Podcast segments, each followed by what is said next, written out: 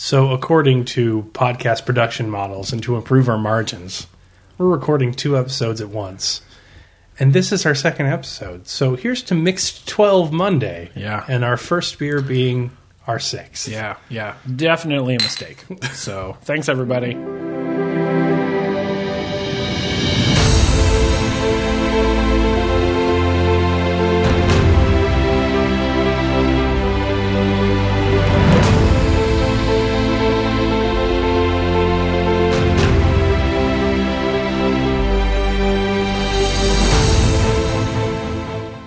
Everybody, this is the Mixed Six. I'm Spencer. And I'm Caleb. Uh, this is a podcast where we will drink six different beers and talk about six different topics. As it is today, we're drinking our second set of six different beers and our second set of six different topics. So, good luck. You were warned. Yeah, absolutely. Thanks for following at home, uh, and for those of you who have been supporting us by visiting the website and on Patreon, we thank you. We oh, we thank you so much, and that's what Beer Seven looks like. In the meantime, as you probably know by now, uh, we start this podcast by giving you our rating system for beers. It's a one to five point scale. That's how we tell you whether we like the beer or not. And today, or at least for this episode, our rating system is Stranger Things characters. So, if it's a one, it's a Demogorgon, because the only pla- place you would drink this would be in hell and it'll make you vomit slugs. if it's a two, it's Lonnie Byers. For those of you who don't remember, Lonnie is Will's dad, and this beer, like Lonnie, is only there for the money. if it's a three, it's a hopper, because it does its job. If it's a four, and this is a little controversial, it's Steve. Because if there is a greater story of redemption, I've not. I mean, maybe the Bible, That's but not I've not read it. controversial at all. No, it shouldn't be. This beer has a character arc. If this is controversial, this It is come podcast of is age. not for you. Yeah. That's how I feel right now. And then obviously, if it's a five, it's 11. It breaks the mold, it changes the game, it introduces a new level of consciousness into your being, it allows you to transverse the universe. Yes. It feels like you're in a, f- a sensory deprivation tank. That's right. That's Yeah. right. Friends don't lie, Full of people. nothing but beer. Friends don't lie. So, given that uh, rating system, Caleb, tell me what you're drinking. I am drinking Lucky Buddha, which is from Cheerday Brewery out of Carlsbad, California. But it's actually produced, it's just bottled there. It's actually produced in uh, Ross, producer Ross, help me out, uh, Hangzhou? Hangzhou. Hangzhou? All right, were I got really it completely close. wrong. Yeah, really close. Uh, Hangzhou, China. You are hand grenade close. Yeah. Um, it has a lovely bottle, uh, green bottle beer, with a Buddha shaped into the bottle. I want to say this as someone who's held and looked at a lot of beer, bo- beer bottles. It is the most beautiful bottle I've ever seen. It's a wonderful bottle, and that seems to be intentional because it's a solid Lonnie Byers beer. Uh, it reminds me a little bit of a Mickey's, like a Chinese Mickey's. yeah, Uh, yeah.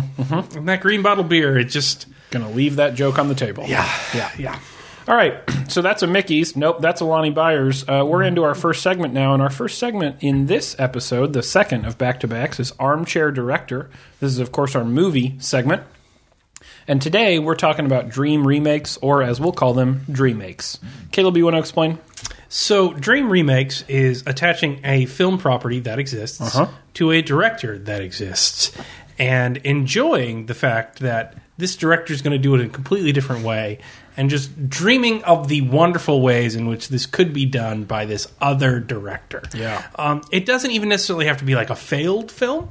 Just be a film you want to see interpreted by a different auteur, if you will. I think that's the more fair way. Yeah, Yeah. that's how I came at this. I didn't. Yeah. I didn't really come at this as. I the- didn't look for shit that could be redeemed. That's right. That's right. I looked for shit that needed someone else to shit it. Yeah, is how that, I felt. that could be that. more interesting. Absolutely. through other eyes. Right. So I think we both picked a runner-up and a regular. Yep. Yep. So do you want to do your runner-up first? Yeah, so let me start with my runner up. Um, this morning, as I was making some show notes for today, I didn't want to put on my normal Sports Center television because the Chiefs lost yesterday. I can't watch Sports Center the whole day after because when Chiefs highlights come on, it's like a it's like a traumatic experience for me. So, what did I put on? I put on the Power Rangers. All right, Power Rangers.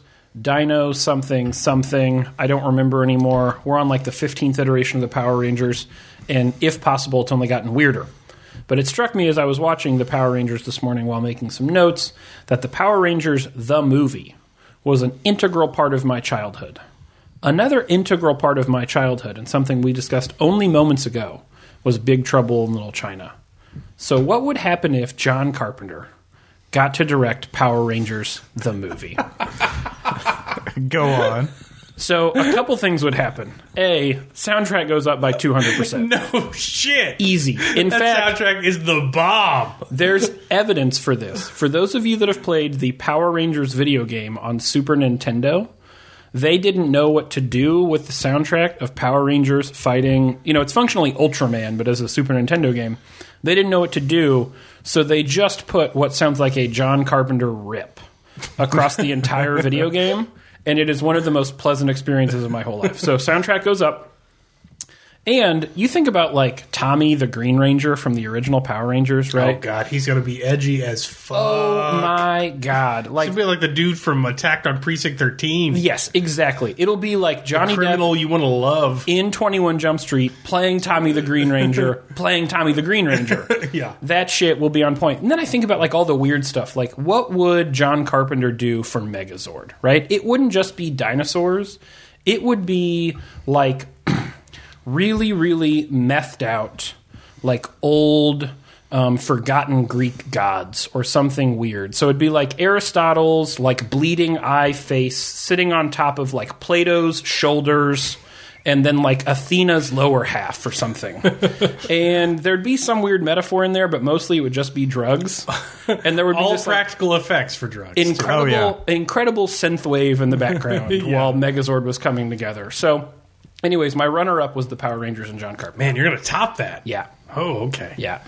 All right. So my runner-up, the one that didn't quite make it, uh, is Christopher Nolan's Matrix Reloaded.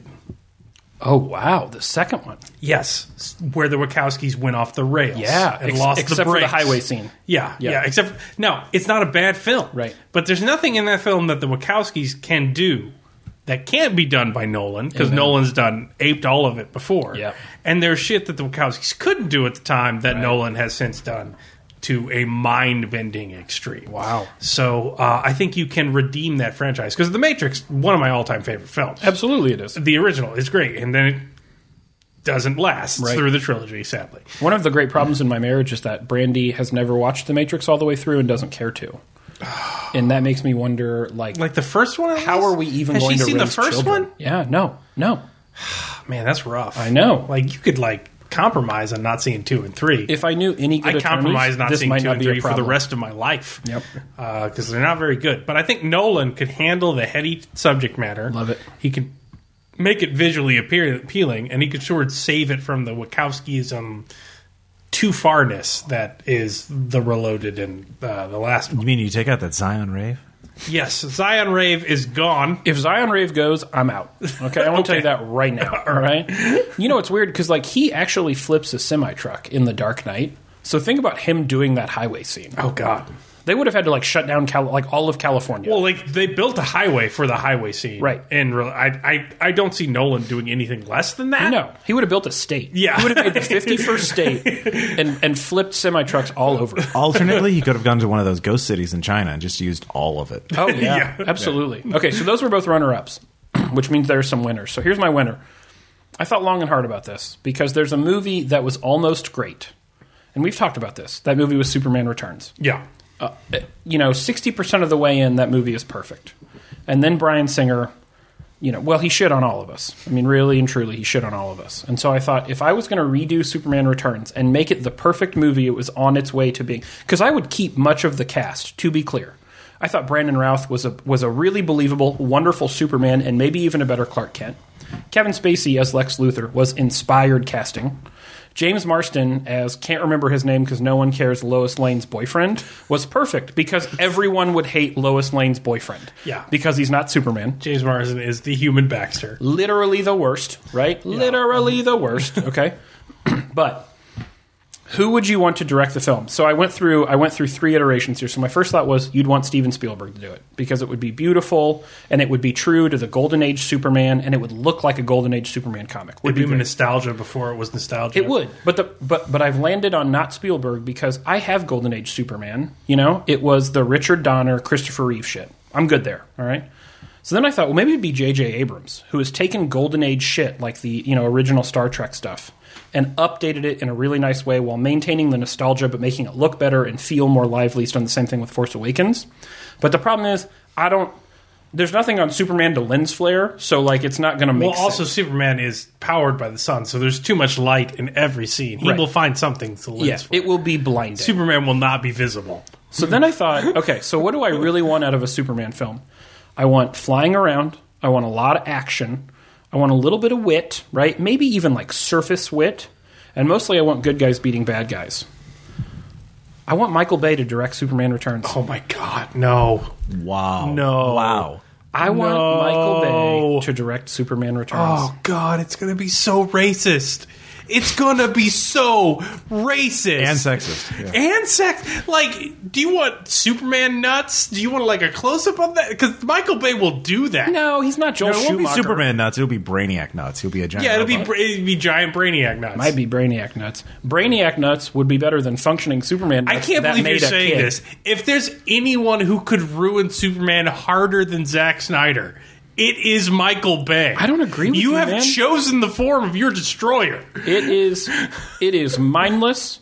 It is senseless. It is stuff blowing up and people flying around. Now, I will say this: the only caveat there is Michael Bay would arguably kill more people in a Metropolis fight than Zack Snyder He would did. kill the world. and like, may- maybe there's something to that because the Superman fight isn't a regular fight. oh man. I see. I Also, you it wouldn't be about how Superman's a hero. It's about how the U.S. military is the hero and Superman's there. well, but that's okay. I mean, that worked in Yeah. uh, Dark Knight Returns, right? I mean, that's kind of a Frank Miller theme. Maybe maybe it's even got a little more depth than we were all hoping for out of a Michael Bay I film. I cannot believe you have said these words. I said to what I said, and I feel like I mean it. You know what I mean? Okay. Yeah. Okay. I You're think- wrong though. I think back to like that first Transformers film, and I think back to Bad Boys, and I go, man, Michael Bay does some fun shit. And you know what I really want out of a Superman film? Fun shit. And I can't help but not see those things go together. If it was the Rock era, Michael Bay, Yes. Yeah, yeah. You remember that scene where like Clark Kent looks down at Jimmy Olsen and he's like, "I really need you to do this, Jimmy." Jimmy's like, "I'll try." He's like, "You'll try." Trying's for nerds, Right, yeah. Winners go home and fuck the lead reporter. That's right. And then he whips his dick out and goes shooting into the air at Mach speed. Right. Well, apparently in You Bryan Singer's that. universe, he whipped his dick out anyways, and we got kid throwing a piano. Okay, so Okay. it can't get any worse. All right. right. Since you've been so judgy on your high horse over there, yeah, you've never done that on this talk podcast. to me about your dream make, Caleb. All right, my dream make Was it was it Babe and uh, Sofia Coppola? Huh? Okay, Oh man, you're just gonna throw that in his face forever. Aren't you? all, all the time. I'm sorry that I've been earnest Mm-hmm. with you. Uh, so anyway, I would like to see Inception, which is well executed, but I think ultimately fails in terms of like having a plot that makes any kind of sense whatsoever, and the fact that every dream they go into is the dream of an accountant. Like, as dreams go, they are as tame as possible, like dreams a la the LL Bean catalog. Um, and I think it loses all sense of whimsy in that it's utter seriousness when it's a movie about a heist that occurs in dreams, which is like not a concept I want to see done with that amount of seriousness. I want to see Terry Gilliam's Inception. Really? Yes. Also, wow. You are are do you have that many drugs on hand? Like, are you just sitting on a stockpile of drugs that No, I didn't know no, about? I'm not. Terry Gilliam's Inception. Yes. I, okay, I, I take issue with a number of things here. One, that the dreams are somehow mundane. Okay, the dreams are visually stunning, but they are mundane. Uh, one of the dreams is like a fucking gunfight on snowmobiles in an, like an alpine utopia. Yeah, and it's nice, clean, and white lines. It's also in a clean, brutalist bunker. And then before that, you're in a clean, modernist hotel. And then before that, you're in a wonderful, modernist Japanese hotel. And it's the dreams of a fucking civil servant. Like, there's nothing weird at all. Like, there's no weird creature you've never seen. No one has the face of your mom and the body of a giraffe. Like, it's nothing like that. That, the only thing it has for it is dream logic forgiving its plot holes. Terry Gilliam can do plot holes. He can also do stunning imagery that's going to stick with me ever forever Brazil style. And so I want him to do a heist movie a la Time Bandits, which he's done before, with some goddamn whimsy, because it's your heist movies and fucking dreams. And Terry Gilliam can do your sort of like existential, did it really happen or not ending, without being so fucking bone serious. It's like was jo- Joseph Gordon Levitt emoting at like a Keanu Reeves level throughout the entire film. Like, it's just so fucking tamped down and serious for a movie that's stealing 90% of its vi- visuals from an anime called Paprika. Like you when you're going to steal that much and like just tame it and bland it and earth tone it down like that and then have all those fucking plot holes for it why don't you have like a little fucking whimsy like the imaginarium of dr Parnassus and i i i'm like stick with me a little bit I 'Cause, don't, like, need, I don't need to see another version of that movie. It was, it was too much for me okay in one iteration. Here's what I'll say for someone who looked at me incredulously when I suggested that Michael Bay would be a fantastic director of Superman Returns because he'd amp up the fabulousness of Superman Returns. I don't think anyone's accused Terry Gilliam of being an anti-Semite or an anti anybody with color or an anti or a jingoist monster. I mean, I think the, the political agenda of Michael Bay here is is going to be apparent in every one of his films. Michael Bay's The Rock is included in the Criterion Collection for the same reason that Leni Riefenstahl's Triumph of the Will is. Uh, point of order, I don't think that's actually the case. the Rock is a Criterion Collection. I know it is, but I don't think I. I think there is a little bit of difference between the the, the, the Triumph of the Will and the, the, the Rock. Yeah, in terms of execution, yeah. all right. for Here, propaganda style, I don't think so. here is something we can't agree on. Uh, I win, and I'm going to get another beer to celebrate. All right.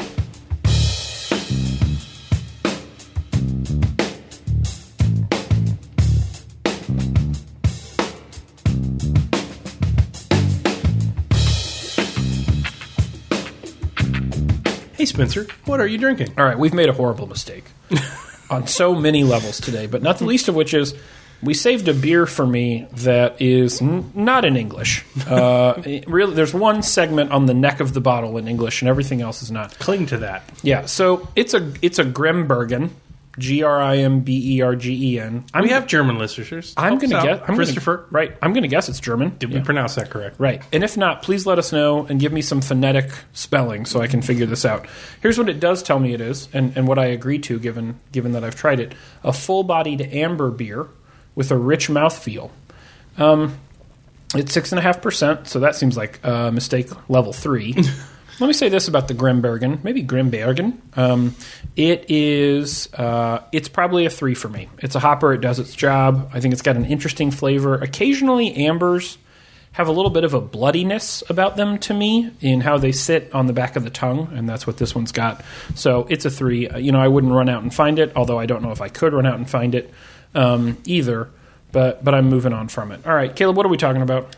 We are going to talk about in Dissecting Our Fun, our board game segment, Concept, uh, which was the 2014 Game of the Win, Game of the Year winner at Essen, uh, and the Redemption of Charades. Yeah. So, Concept as a game was a game I sought for many, many a month. Couldn't get a copy, and I did not know a damn thing about it. Bought it based on the design of the box alone, like pl- we're talking like white album You, box. you can judge a box by its cover. yeah, it stands out from the shelf. So clear design, It does. and that design aesthetic turns out to be the entire mechanic of the game. Whole game. Yeah. So, uh, h- what do you think about concept? Because you and Brandy were really turned on to it just as we were. All right. So here's the thing about Concept. Uh, Concept is a board-based game where participants try to get others to guess concepts by placing markers on corresponding tracks, and the tracks could either be colors or types of words or numbers or professions. You place markers on those things, and when you place a marker, you're trying to build the concept such that other people would guess what the concept is. So, like charades, but rather than by acting it out, you're placing markers around the board in order to illustrate these things. And the markers are colored. So you could do concepts and sub concepts. That's right. You can link things together by way of choosing similarly colored markers. so as to build a number of concepts together. Because some of the things you're, you're asked to guess are not just a concept, but they're entire quotes that may have up to 10 words. And Yeah. so you need to guess the quote. And one of the ways you can do that is by breaking the quote into its subsequent words and then linking those words together by their colors. Or you could do even relatively simple things with subconcepts like fictional character, small boy, uh, and then occupation, love, and then weapon, stick, and then pointy thing. You're like, oh, okay, fictional character, tiny boy, it flies. The occupation is love. It's got a weapon with a stick and a pointy thing. It's Cupid. Right. And then you're like, yeah, okay. And I did three sub concepts to get you to say one word. Right, right. You know, I'd, I'd mapped one out too. So, like, you could do fictional character, uh, male, blue and red, flies, and you'd be like, oh, well, maybe that's Superman. Yeah. You know, so you can move things By around. the Michael board. Bay. Right, by Michael Bay. Kills minorities with his eyes. Much more interesting, much more flashy, uh, and a lot, a lot more explosions. Everyone agrees it's already won an Oscar in this alternate universe.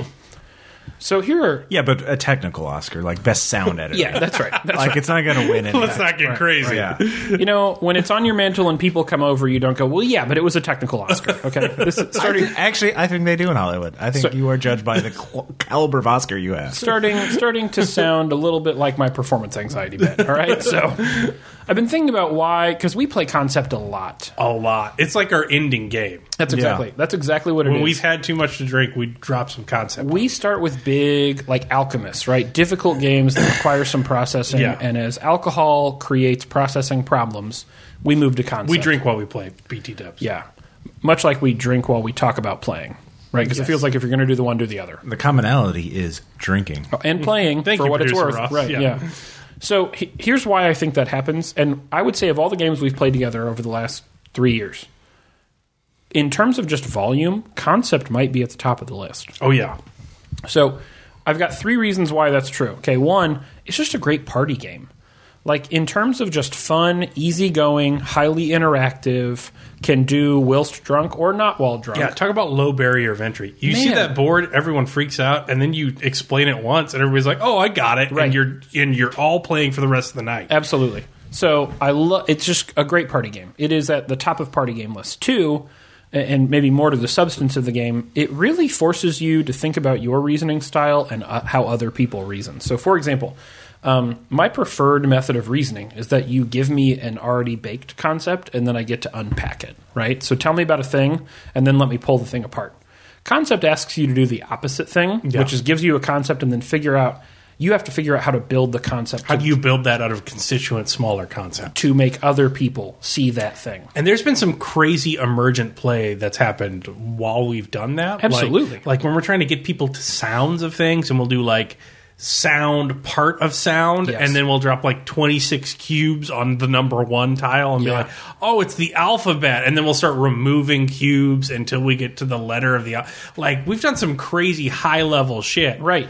And that's what I'm one of the things that I like most about that game is that in forcing you to rethink your reasoning style, you also have to think about how the people around you reason. Yes. Because like Brandy and I do not reason similarly.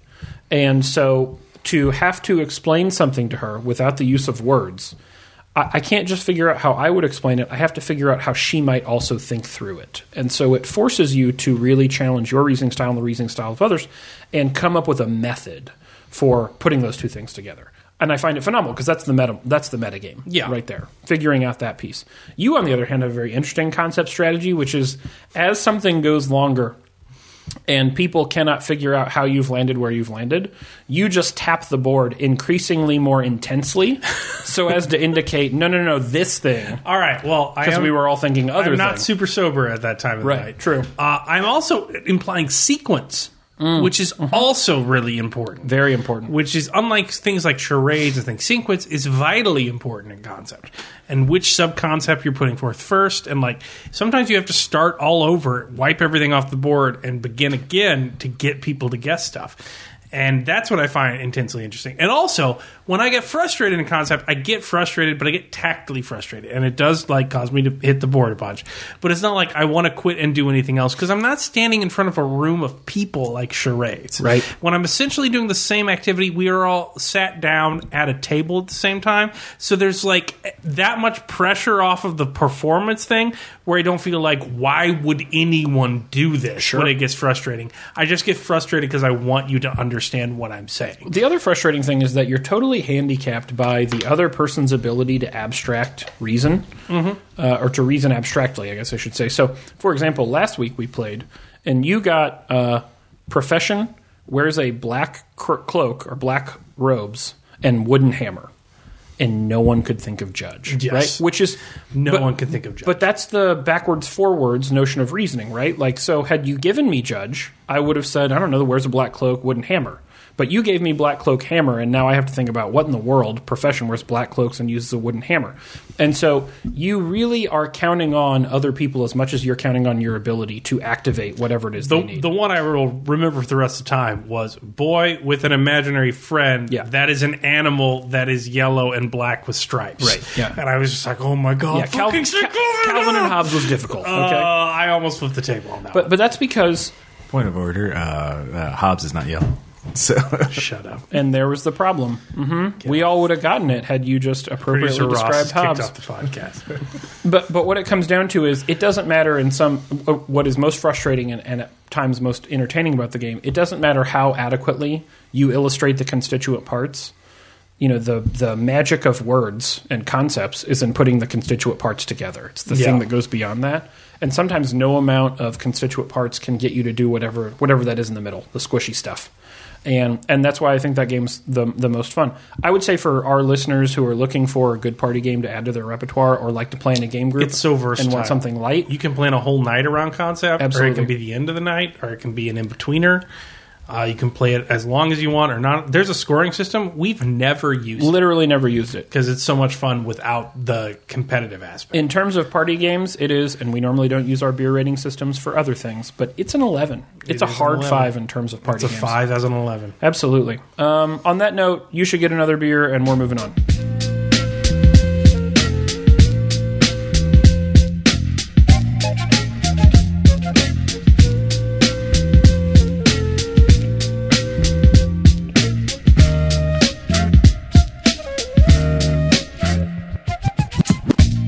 We're nearly two full podcasts in, and I noticed that you chose a tall boy for this beer. So tell me about that. Well, I chose a tall boy because it is a uh, Urban Chestnuts Revolution Series number one Numero uno. winged nut. It's a chestnut based beer, and I like a nutty beer. How I prefer my nuts. I like a Southern Pecan. Probably one of my fives out there. really. Uh, yeah, a big fan of it. And this is a solid. It's a solid Steve. That's a four. It's, yeah, it's making a character arc. If I'm going to go for a nutty beer and I just want sheer mass, I'm definitely going for this because it's not a small amount of beer. My goodness. It is a lot of beer. It is one full pint. So yeah. Okay. Well, hey, enjoy that. Uh, I'm gonna. I'm doing my best. he is. You should see his face. Uh, and and while we're while Caleb's drinking that, we're on to jukebox in the back. This is a segment we introduced a couple of episodes ago. Yeah. This is our music segment. And today we're going to talk about top three guilty pleasures. It's kind of how we started the f- the binge binger segment. Or Yeah. uh, yeah. So I, I think it's good that we get this out of the way early. I agree because really what it lets listeners know is if you can't deal with the worst parts of us, Yeah. this is not going to be for you. Exactly. Right. This Yeah. this is really bearing it all. As Take it were. all or take none. Just and and some of you are going to take none. Yeah. After this, yeah, that's fair. I also need to say before we get into the lists here, top three guilty pleasures. This one was really difficult for me. Because m- the majority of your music taste is guilty pleasure. Well, okay, the other way of saying that is I feel guilt for none of it. Like when we're in a bar and I put Selena Gomez or Taylor Swift on, I'm doing the bar a service, a great deed of respect. So I feel no guilt. I've never gotten in an actual fight over a jukebox choice that Spencer made, but it has been close. So we were there have been glaring, glaring looks of judgment. we were at a hole in the wall bar in Springfield, Missouri a few weeks ago, and I got up to go play the jukebox, and Brandy grabbed my arm and said, "Babe, just be careful. and she didn't need to so say to anything that. else to me. She just needed to let me know very subtly that if I played Selena Gomez or Taylor Swift or I don't know Aqua, like shit was going to get weird in this cowboy bar. So you have an embarrassment of choices here. I do. Yeah. And I had to figure out which ones were on the fringe such that I would even feel weird about having done this. So, so I'm going to go ahead and start.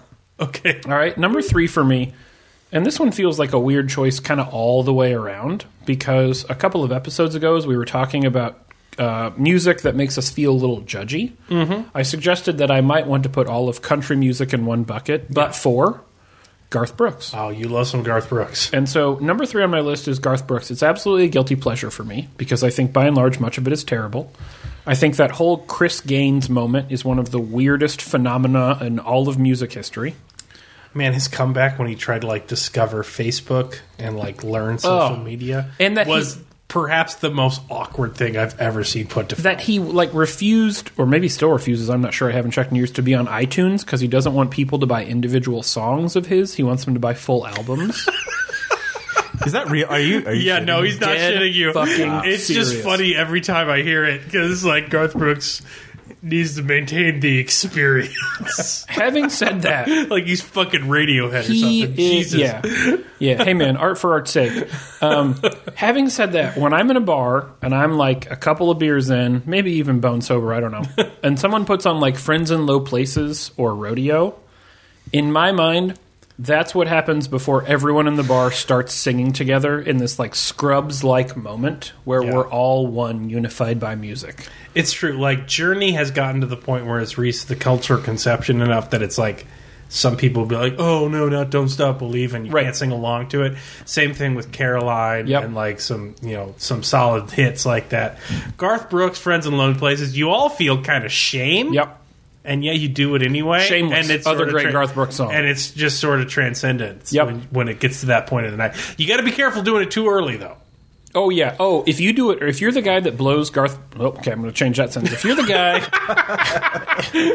Go on. if you're the guy that plays Garth Brooks too early, yeah. uh, yeah, you've ruined the whole night because now you can't go back to it either because people are like, we already tried this. Yeah. So that's number three on my list. all right. For you, Okay, uh, mine's not a public guilty pleasure, uh, but I okay. I'm really just putting the entire genre of ska on the list. But I, if I had to say, like my my gateway drug was Real Big Fish. Sure. I came up during a time when ska seemed like the thing that was going to happen. Yeah. And I know it's hard for anyone, including myself, to realize such a time exists. but there was a heady days in the late '90s when you know Real Big Fish was on the radio, and I got really, really into ska. No judgment. And I, you should judge. Mm-hmm. You should judge. Like for for the white appropriation alone, there's some deep shame there. But like, it's the music of my youth. I went to ska scenes, if you believe it or not, those existing That's in, not a thing. in Missouri. Uh, like what's a ska scene? I imagine it's like a Popeyes with like some Ed Hardy wearing. it's like a shitty punk scene, Mm-hmm. but they let you have like a Tuesday night. Hmm. That that's really slow. Kind of surprised you didn't say Mighty Mighty Bosstones instead. So No, no, no. I never cared for the Bosstones. Oh, really? Wow. I went from Real Big Fish, and then I'm like, Real Big Fish? What's that? Like uh, a few months later, we got like NYC catalog CDs. We got like the Toasters. We got the Agro Lights. We got some like heavy, I'm guessing heavy these are ska, ska shit. bands. Yes, Okay. yeah. I got into the Blue Meanies for a long time, uh, which is like metal ska. Wow. Uh, Memphistophel- a Memphis-based Kudos. satanic ska band. Kudos to uh, what about that. Mormon centaurs? Did you ever get into that? No, they're not real. Though I want them to be. Uh, so yeah, uh, ska definitely a guilty pleasure for me. Pretty much all of it. You could say Real Big Fish because that's what got me into it. Yeah. Uh, Sellout. It was on the radio. I quite enjoyed it. I don't think we can go whole genres. I actually made some decisions because I didn't feel like we could put whole genres on the I'm, list. I'm going Real Big Fish. That's Okay. what started the the whole trend. RBF it is. All right. Number two for me. So this one is really introspective. This is about me judging myself. This is about me at 30 years old looking backwards. in the rearview mirror That's what ska is for me, Right. so I get it. and and kind of seeing my life as a musical progression. Yeah. And there's there are a number of points where I wonder what happened, but the greatest of those is the dashboard confessional period of my life. Yeah, no. And yet, That's while- your disco. yeah, that's right. That's Yeah. exactly what it is. so I look back on it in shame and I go, "Oh God," you know. And I think to myself, how many blog entries did I never write but dream about?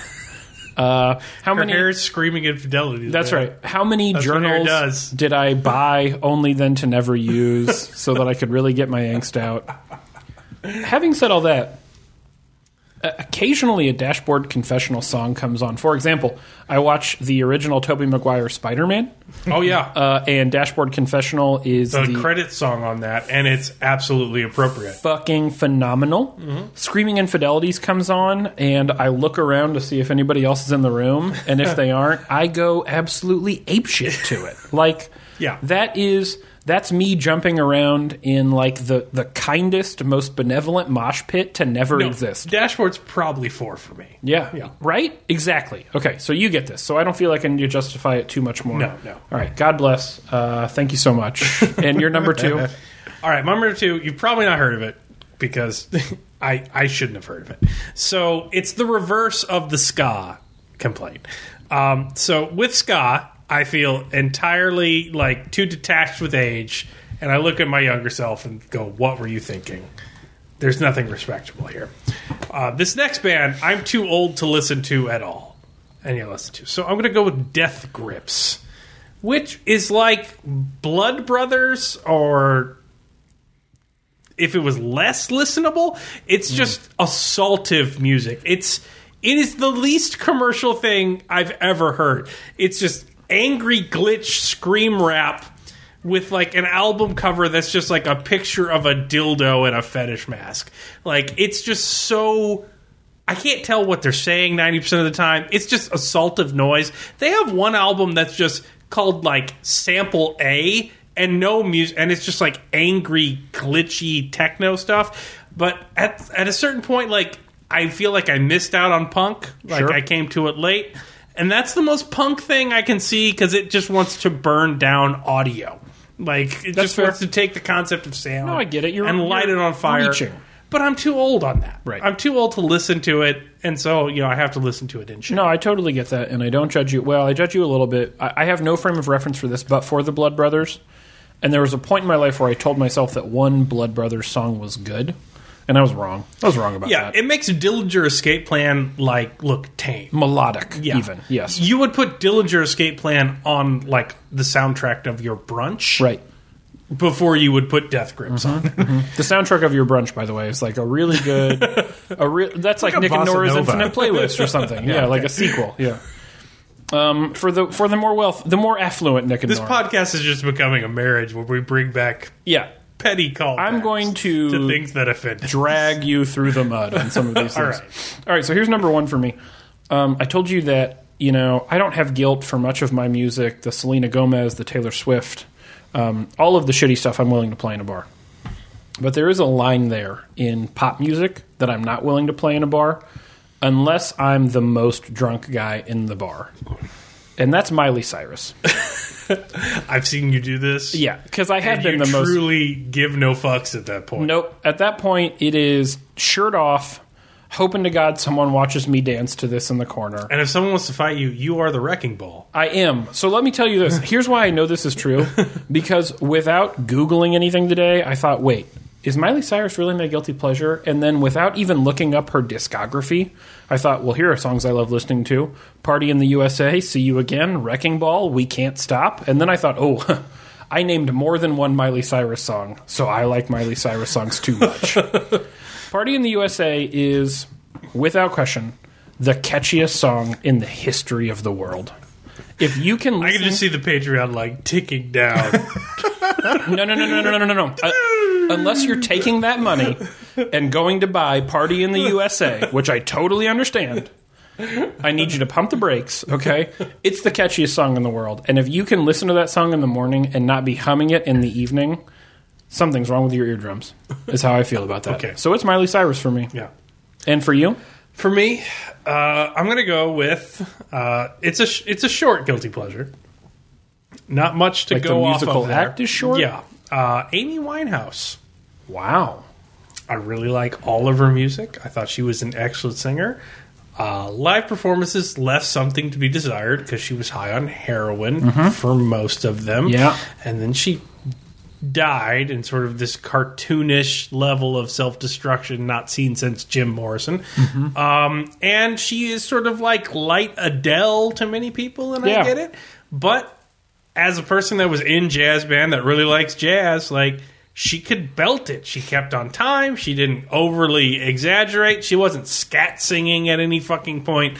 Like she was a serious, f- full throated jazz musician. Sure. I'm actually curious, like what what your um, guilt is there. There's a lot of people that see Amy Winehouse and think that you like her because she's a sex symbol or because she was on the radio for a certain amount of time. And at this point, she's a one hit wonder because, you know, she's super dead. Uh, but, like, so it's kind of weird to say, like, I want to put an Amy Winehouse song on the radio. Sure. Uh, it's equivalent to, like, me putting, like, a deep cut from Harvey Danger on the radio, which I also would do. Number five. Right. Number five, Okay. guilty pleasure. Um, but yeah, I, I really thought she had a lot of talent, and it was sort of tragic that she, you know, ended up destroying it as enthusiastically as she did. Fair. Uh, but yeah, it wasn't like a sex thing as they tried to bill her because you know it's modern pop music, and like I don't know what to do with an Ella Fitzgerald Right. voice. Uh, but yeah, guilty pleasure for me, Amy Winehouse. Totally fair. I, I actually like that suggestion quite a bit. Uh, and on that note, pun intended, I'm going to get another beer.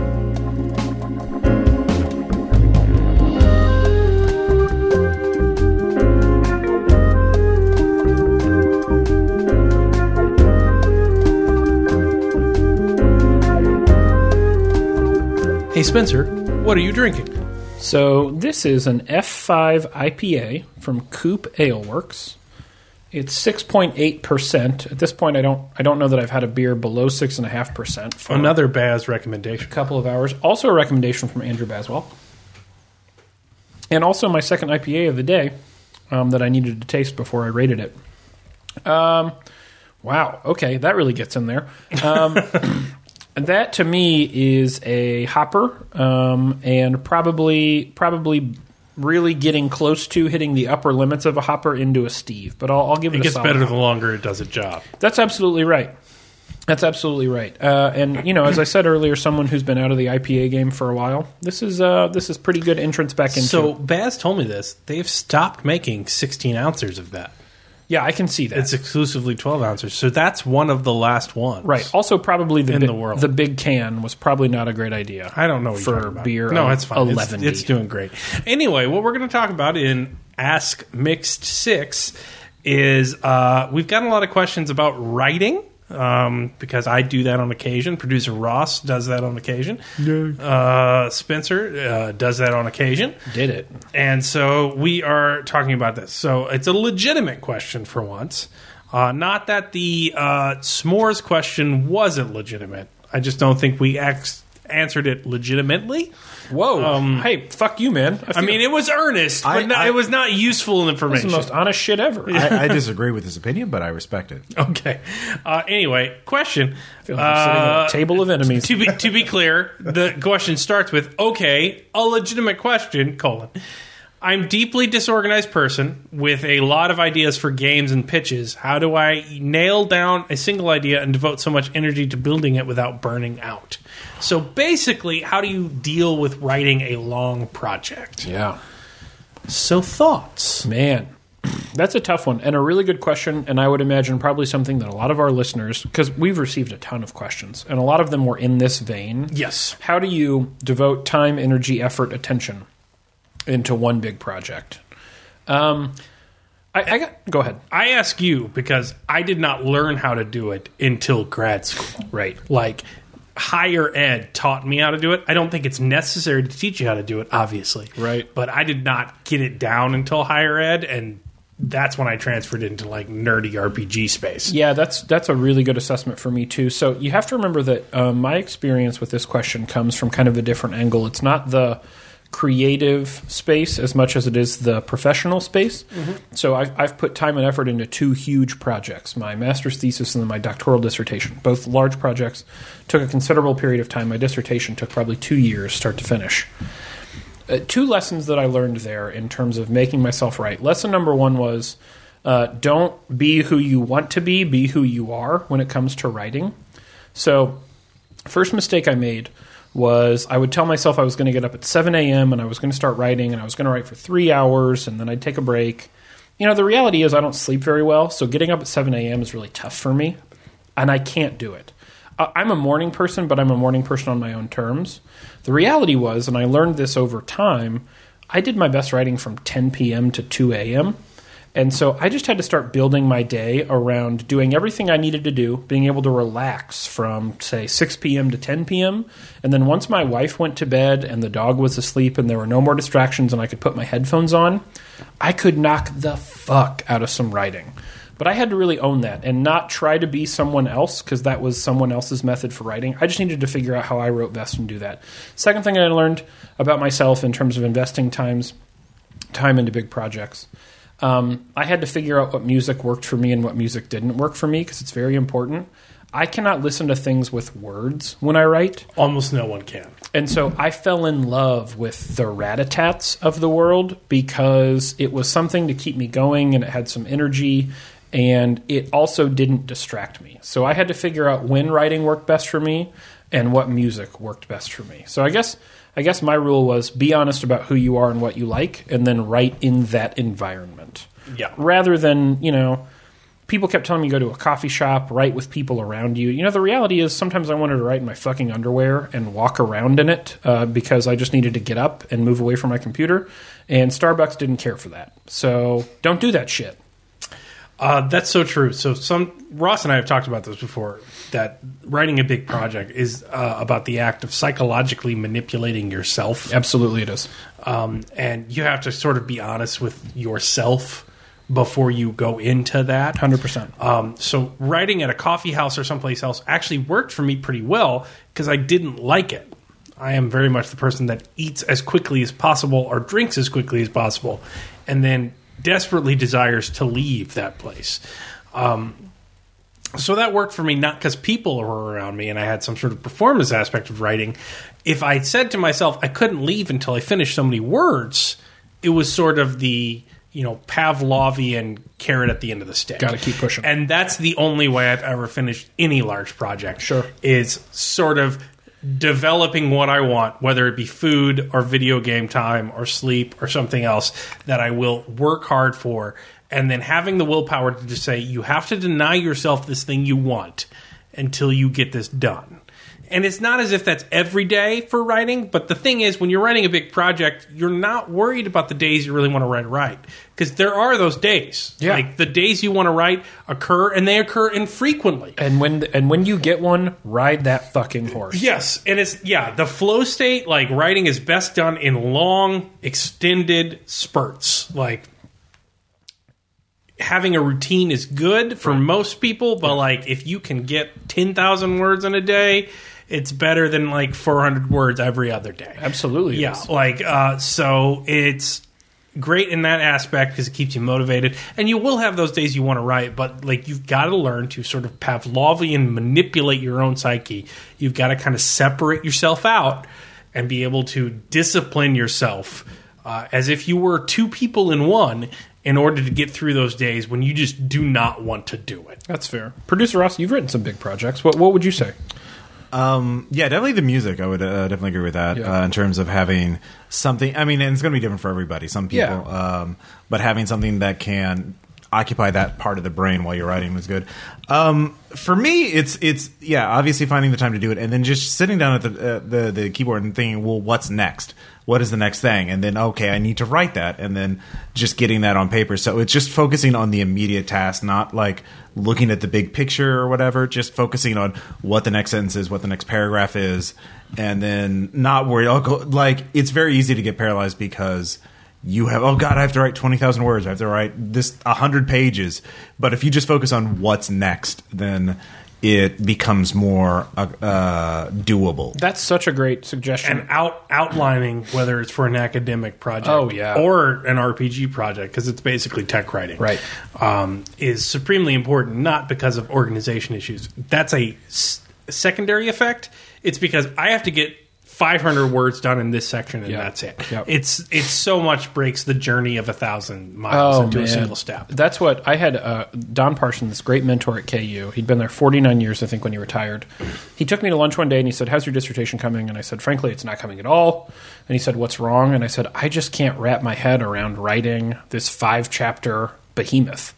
And he said, You don't have to write five chapters. Today you need to write a fucking paragraph. And I thought, Oh my God, you know, what a meaningful sentence that I need to worry about. and if you can't write paragraphs you write sentences Right, exactly. Yeah. Right. I need to worry about the literally the next thing that I need to accomplish, and every time you get that thing, then worry about the next thing. And cumulatively over time, those things add up. You know, the other note I'd make about outlining, and this is totally a weird thing, but if you were to come to my house and scour the infinite number of empty journals that I have because I have a blank canvas problem, in there you would find some journals that are scribbled on to death. Those are the journals that I use for my dissertation. I outlined almost my entire dissertation by hand before I typed a single word. I outlined red markets by hand no less than four times before I started typing. It's so significant, and I and I cannot I cannot tell you why, but but here's what I know. Um, Joel Hawkins, who you know quite well, dear friend Joel Hawkins at From Joel, is a brilliant designer. Uh, and probably my best friend in the whole wide world of 20 years. Joel said to me one day uh, while I was stuck, You should try writing something on paper because putting pen to paper completes the mental circuit. This was a line he'd picked up from a, a professor at gra- in grad school. And I thought, I don't know what the fuck that means, but I'll give it a shot. And I don't know what it was, but man, it fucking worked. And Uh, I getting wrote that an stuff entire out, twenty thousand word scenario by hand during jury duty. Once. Absolutely. and I still think it's one of the best things I've ever written. Yep. and it might be because it was written by hand. Which one is it? Uh, Revelations. Oh yeah, Uh, I looked like a re- like I think it might have been the reason I didn't get on the jury because I was consulting a Bible the entire time. uh, this is like, oh, not that one. He wants to see him burned. But um, yeah, no, I totally get that. I look back at that outlined notebook when I get stuck on other things sometimes as a reminder that there are ways to get yourself mentally unstuck. You've just got to keep trying different things until it works. And then when it works, and I don't know if either of you have experienced this, there is a moment, like a watershed moment, where once you feel unstuck, but you got to work hard to get there, shit just flows out of you. Yeah. I mean, I would have days where it would be a struggle to write a sentence, and I would push and push and push, and it might take me a week to get a sentence on paper. But if I could get past that sentence, I could write 10 pages in one night and never flinch. You know, no editing, nothing, just fucking poured out of me, um, like, you know, zombies from a cage. Uh, but, but you have to push. and I, and I will say this. In terms of my writing development, the most significant thing I've ever figured out was how to do this. Like, if I can't do a paragraph, do a sentence. If I Right. can't do a sentence, do words. Yeah. Like, break Absolutely. it down into a step. You can do it and build up. Because um, I came from the creative writing school. My master's is in creative writing, like full blown workshop method. And I'm not from Iowa or anything. But there is this sort of thing of like quality over quantity in that regard. And so when I started hanging out with Ross, and Ross was like, "I need to do ten thousand words," I'm like, "Oh, when'd you do that?" And like last last night, the deadline was tomorrow, like stuff like that. There was a part of me, and this part was completely wrong and stupid because I've done better work in the RPG space than I ever did in creative writing.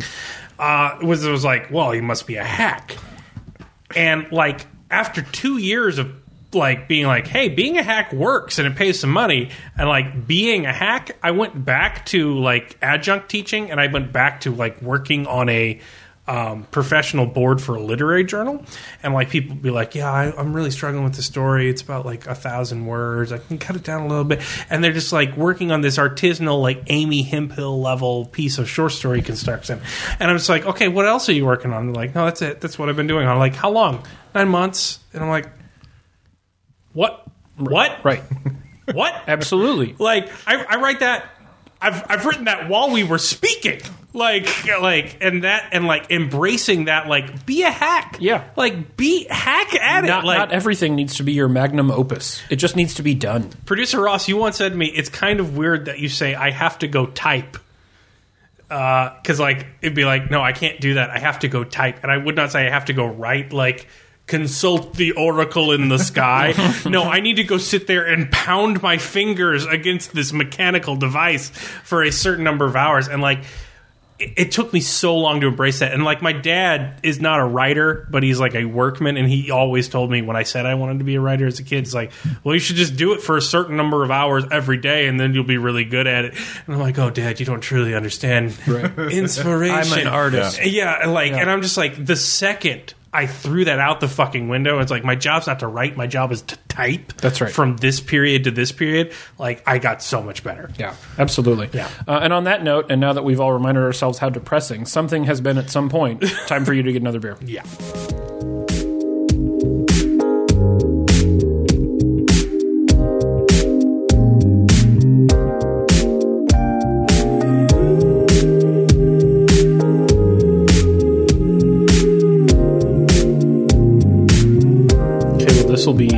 Beer 11 of mixed 12, hashtag mixed 12 It's Monday. cool. We're doing. We're cool. Everyone is fine here. We're fine. What is beer 11 on hashtag mixed 12 Monday? Beer 11 is Breckenridge Brewery's Nitro Vanilla Porter. And I deserve a medal just for saying that. Wow. The MVP. Yes. Uh, the MVP, uh, literally what it says on the tin. Yeah, I wasn't being clever there. I was just reading, Mm-hmm. as it were. It's pretty clever considering the context. Right. Um, so it is a solid hopper. It's a three. That's a three. I could do the job. Uh, it's a porter. I'm a big fan, but it might just be losing points for the fact that I've had like every porter because I'm a big fan of porters. Portered out. So it's it's competing for a lot of. It's a crowded space, is what I'm saying. That's fair. That's fair. So what are we going to talk about? All right. So in beer five today, a new segment for us, and a new new segment based exclusively on the fact that we decided to record two episodes in the same day, back to back. Yeah. This episode is called "This Was a Mistake." all right, um, and it a adequately reflects how we feel about our decision right now to do two episodes back to back, Indeed.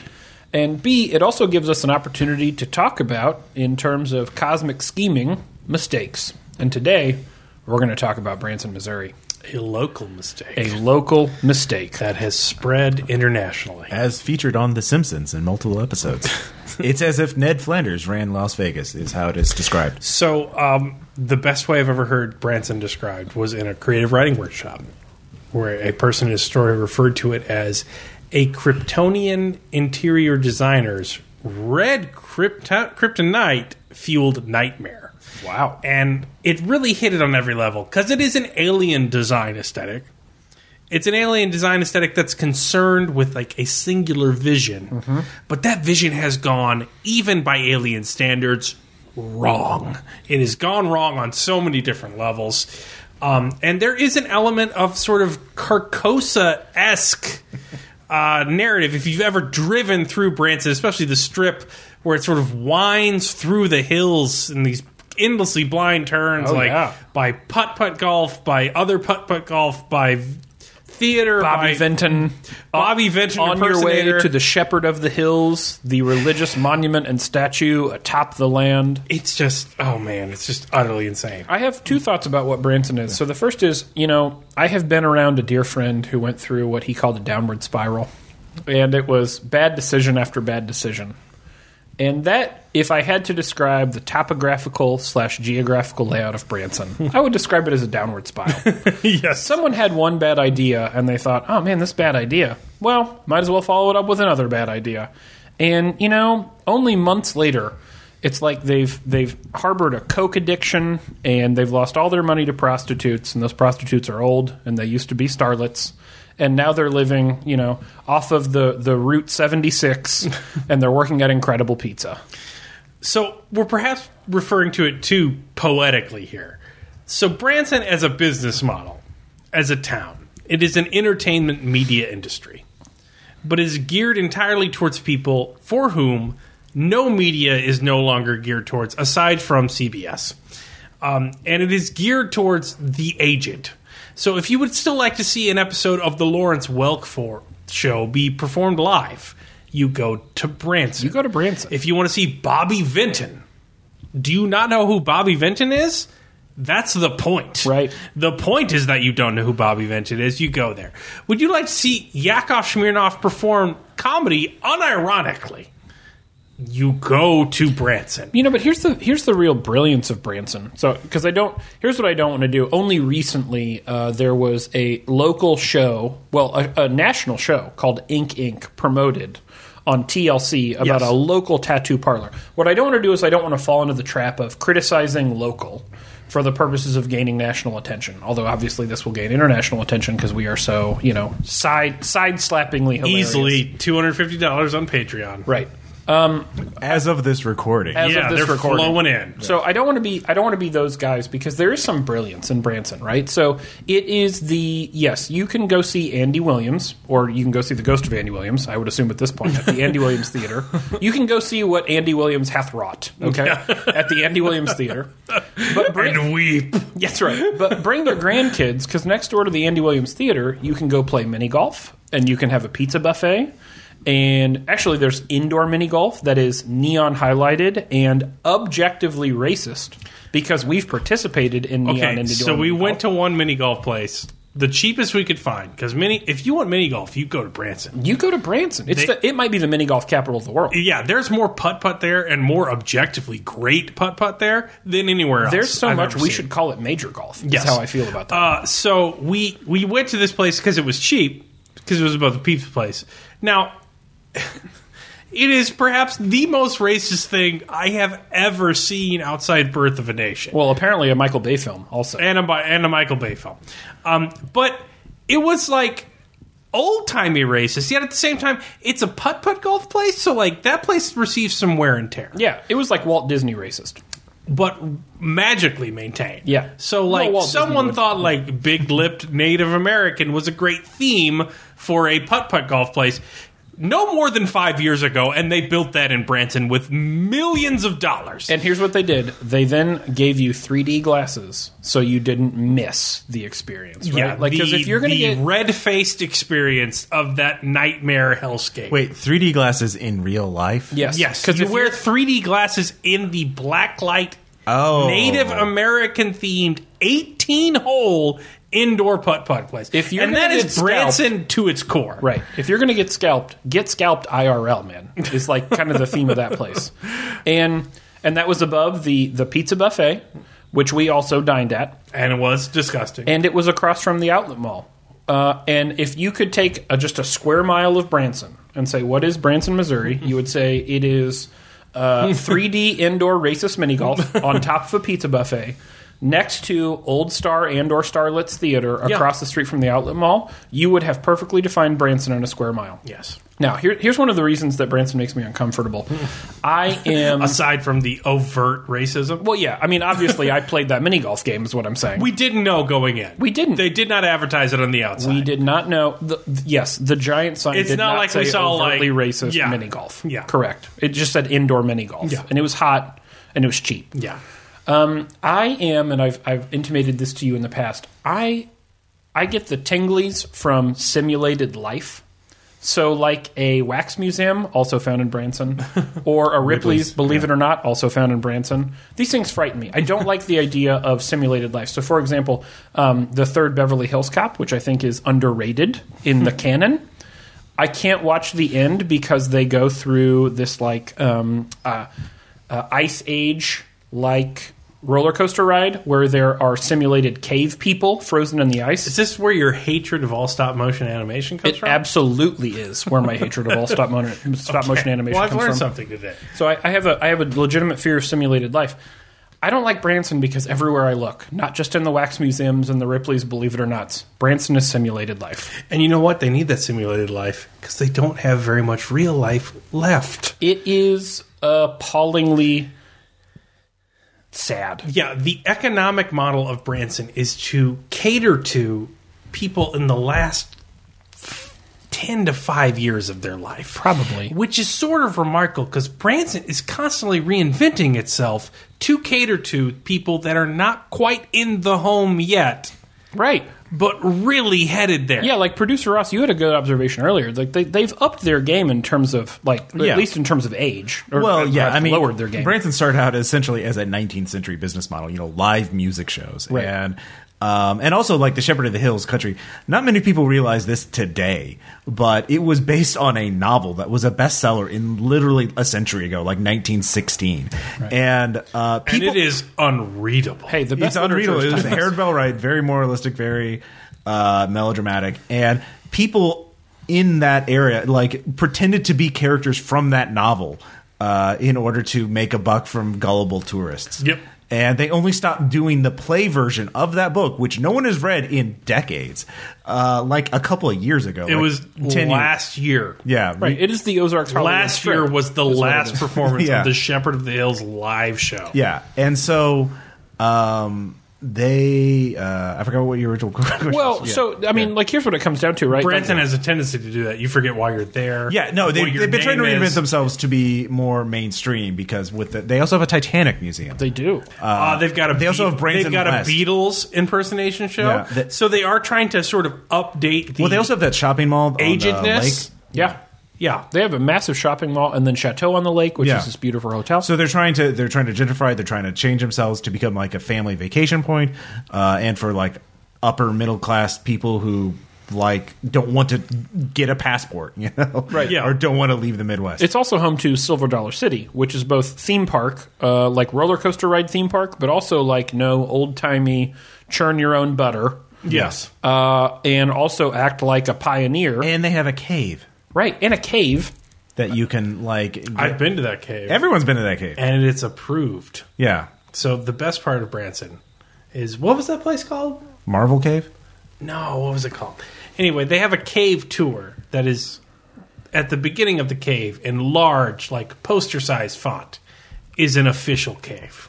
Oh, It's been officially inspected by the cave inspecting I'll tell you this right now: if it was an unofficial cave, I'd demand my money back. no shit. Yeah. But like what what does it go into being an official cave? They do have the bat bar inside of it, which is a bar inside of a cave. Did you get drunk in a cave in I did get drunk in a cave in the Ozarks. So I think we oh, found Branson's new model. So, Get in you know drunken what? Cave. and they use Grey Goose vodka. They they ain't skimping on. it. I want you to scrap the last 11 minutes. There is a bar in Branson in a cave where you can get drunk. The bat bar. Go to Branson. we can bring a recorder. We could do a live episode in a cave. Live episode in Branson. That's a Branson. new milestone for our Patreon. New milestone. Branson hashtag, episode. hashtag getting drunk in Branson. bat bar. Speaking All right. of getting drunk, Cave drunk. I'm going to get a new beer. Yeah. As it was beer 11, you're going to have to forgive us that we forgot to do the outro. A mea culpa. But this is it for the free version of the Mixed Six. If you would like to stick it out to beer 12 our beer 6 of episode 6, I got my numbers right? Yeah, that's I right. got my numbers right. We're six That into is how numbers work. yes. Yeah. We're knee deep in podcasts. I'm not too drunk for numbers. Uh, if you'd like to stick it out for Beer Six, uh, please support us on the Patreon. And if not, thanks for listening so far, and we hope you have a great week.